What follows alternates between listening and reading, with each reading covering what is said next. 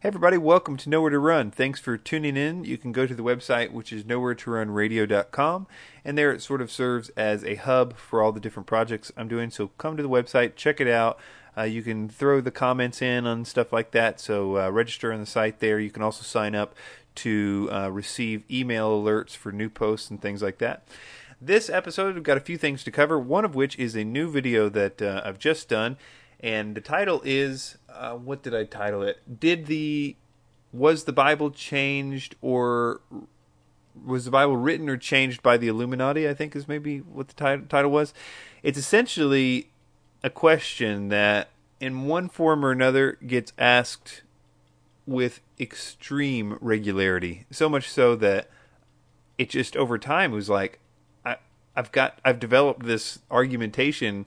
Um, for this question without really meaning to because I've just had to do it so many times that um, with emails and things like that that it just I mean it was pretty natural. Although there was a lot of extra research and things that I did uh, for this particular video. It's only about 10 minutes long. It's intended to just be something quick and I think that that's kind of the way that you got to got to work nowadays with the new medium of of videos. And I, I really think that videos are kind of like, in a way, you know, painting.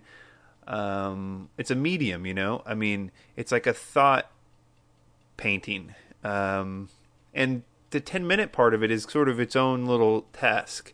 Can you explain this concept in ten minutes? I think it, it's a challenge, and it's also like it, it kind of makes it more of an art form. I think, not that you know full length videos aren't art forms or more of art forms or whatever. It's just I was just thinking of that because I was thinking of a new video that I wanted to make, which was explaining about another question that I just this isn't something that people ask, but it's something I kind of want to mention is that the psychology of how it is that people are deceived. Oh, hey, sorry, that's my uh, egg timer.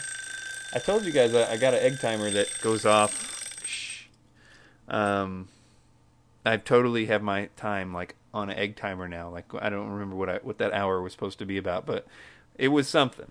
Um, anyway, that's what was I talking about? Oh yeah, the new video that was um, about how people get deceived. Intelligent people get deceived in the in the in the truth movement because it's sort of basic psychology. They are traumatized by the fact that the world isn't uh, how they once perceived that it was, and then have to rebuild that paradigm with uh, dirty material, as it were. And I've explained that many times, and I, I probably won't get into that right now because um, I'm trying to get this show done really quickly because uh, I have to go sell um, a video camera here in a little bit because I have just started Dave Ramsey's Financial Peace University in which he tells me to uh, sell everything, and so that's exactly what I'm doing. And I will tell you this about Dave Ramsey's Financial Peace University. It is. I've had my you know views about Dave Ramsey and his system for for a long time, and I you know knew pretty much about it. But this is the thing that it's it, it's this kit. I mean, basically it's a kit that comes with like a bunch of audio CDs that's you know from a seminar that he does and and you get a lot of different stuff in it like all this you know budgeting software and this envelope system you know a nice little thing and all kinds of different stuff in this kit it actually costs like a hundred bucks on his website but we went to Craigslist and got it for 60 bucks uh, speaking of me and my fiance. And I'll tell you this, I was sort of skeptical. I mean, I, I wanted to do this because I figured, hey, if we get excited about this this idea, then we're it's going to save us so much money in the long run because we're going to be you know really budgeting our money and it's going to like head a lot of financial problems off at the pass and it's going to just be a good good thing. But what i wasn't expecting is that it was going it was so it was so encouraging and uplifting. Even the first cd that i was listening to it it's got to be it's such a wonderful service to people out there that are like currently right now in just terrible financial situations or whatever that they're like at their worst financial that that's ever thing it's ever been and and you know they've just spent way more money than they even had and they're just in this big hole.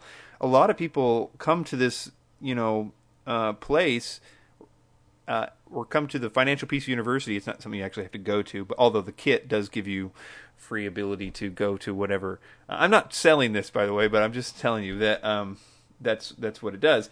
Anyway, it's unbelievably encouraging. It's like this guy has such talent of taking pe- a bunch of probably broken people, broken marriages, and financial situations, last chance to make it kind of situation. And not only are they encouraged, but they have like all this hope. It's like hope, hope in a box.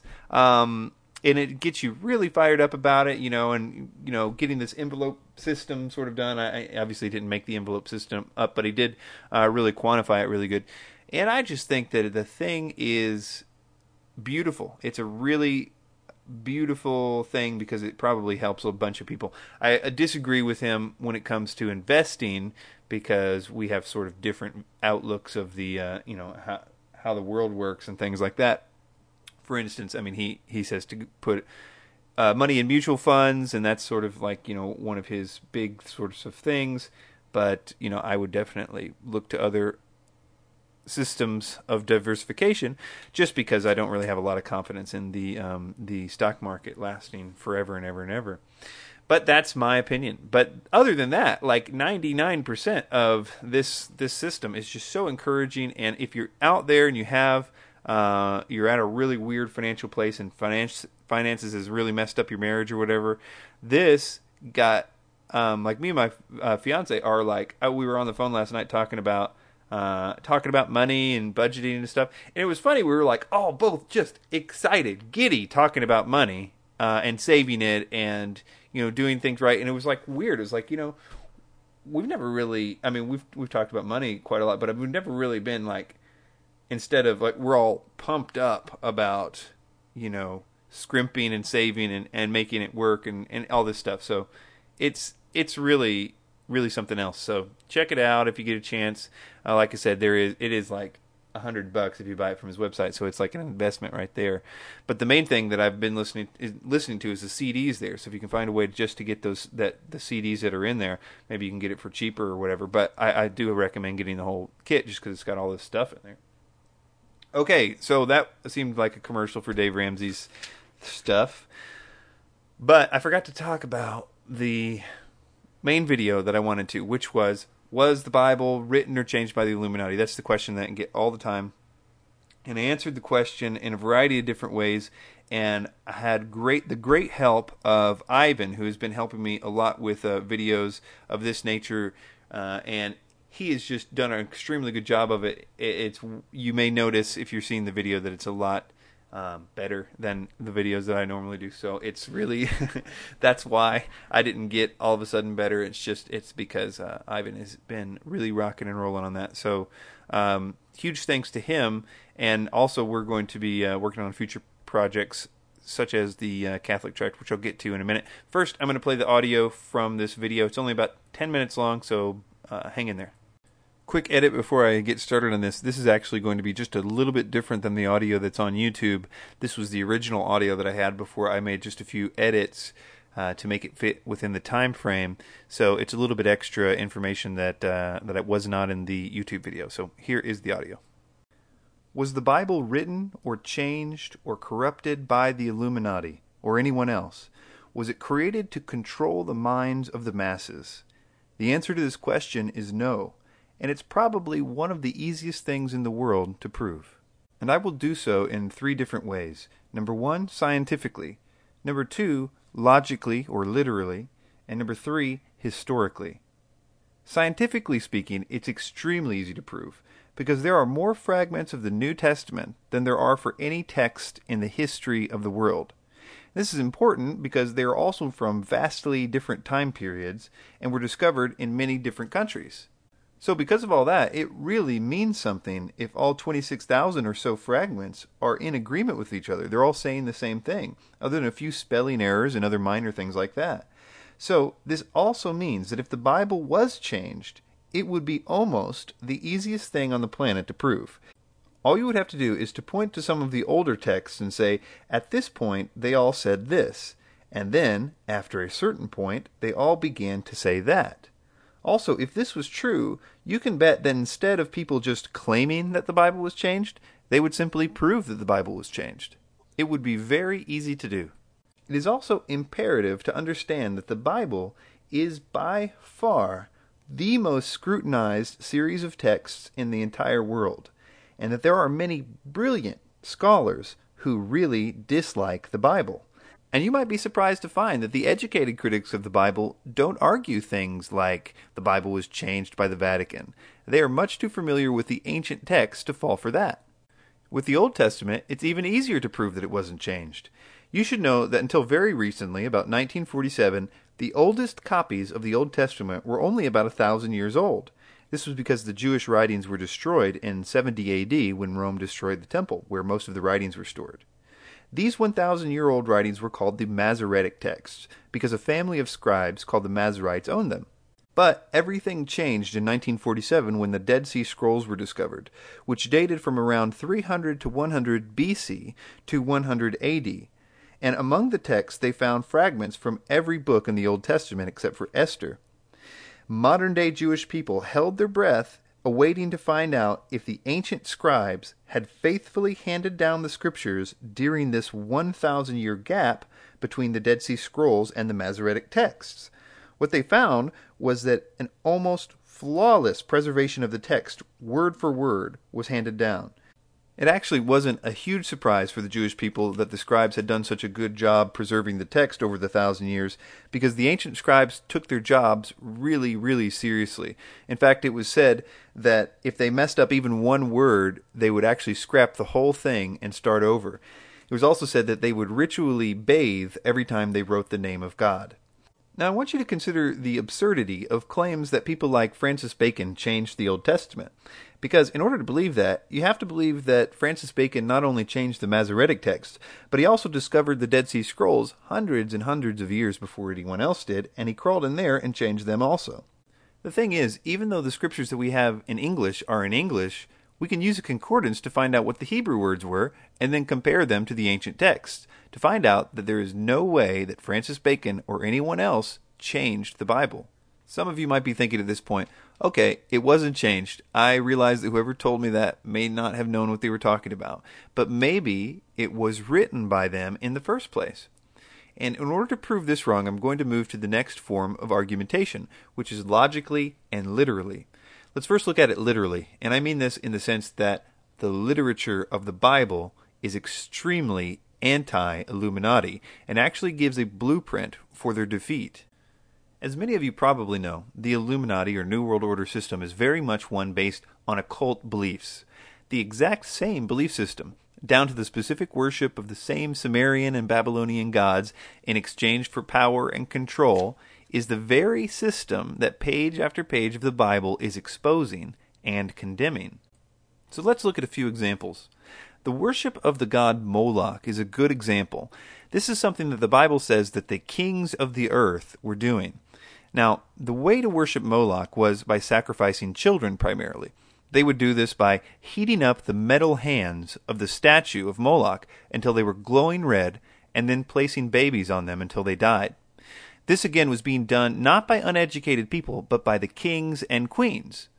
This is significant because no one would tell the kings and queens what to do. They were choosing to burn their kids alive as a sacrifice in exchange for power, and their offices. More literary examples include when God took Ezekiel and supernaturally showed him what the leaders were doing behind closed doors. He told them to go warn them that God was going to bring judgment on them if they didn't repent. He showed them that the politicians were secretly practicing the occult. He showed them that the worship of Tammuz was going on, which is still a central aspect of the Illuminati religion. And the next thing he showed them was that the secret worship of the sun was going on with the leaders behind closed doors. And so that makes it really hard to believe what I call the zeitgeist version of history. See the movie Zeitgeist Refuted, Final Cut, for more on that. Because once you read about God's judgment on these that secretly worship the sun, it's pretty difficult to imagine that the Bible was encouraging the worship of the sun, not to mention that all the things in Zeitgeist are untrue. And again, see the movie that I mentioned, Zeitgeist Refuted Final Cut, for more on that. The Bible speaks out against what it calls the secret power of lawlessness in many ways. One of my favorite verses is in Psalm 2, where it says, Why do the heathen rage, and the people imagine a vain thing? The kings of the earth set themselves, and the rulers take counsel together against the Lord and against his anointed, saying, Let us break their bands asunder and cast away their cords from us.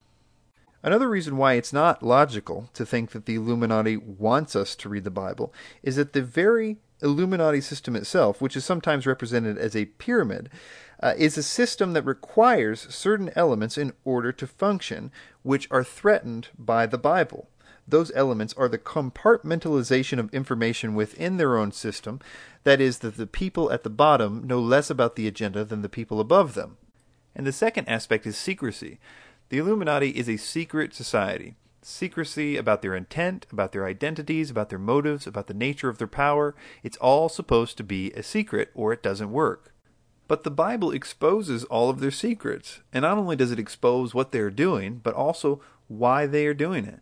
And probably most importantly, how they are defeated. And for more on that, see my video Russ Dizdar Exorcism MPD SRA The Black Awakening history shows that the New World Order has literally done everything in its power to keep the Bible from the public.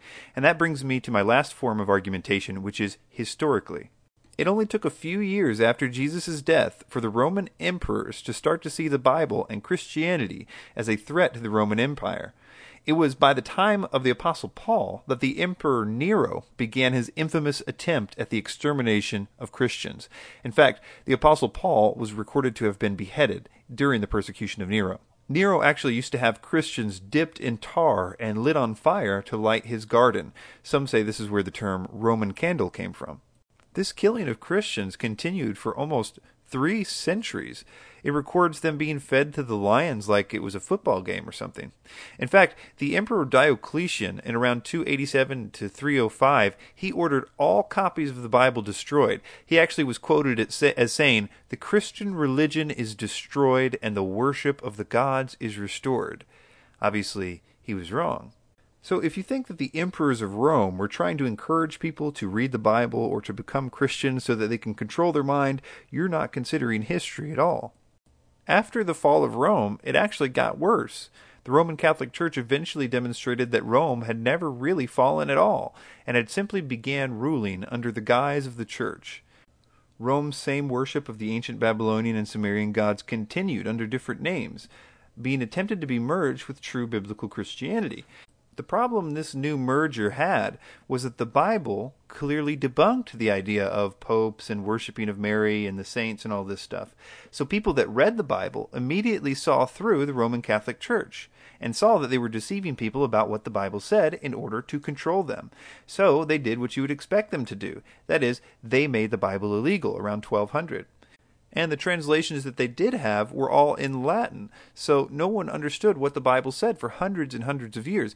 This is the time referred to as the Dark Ages.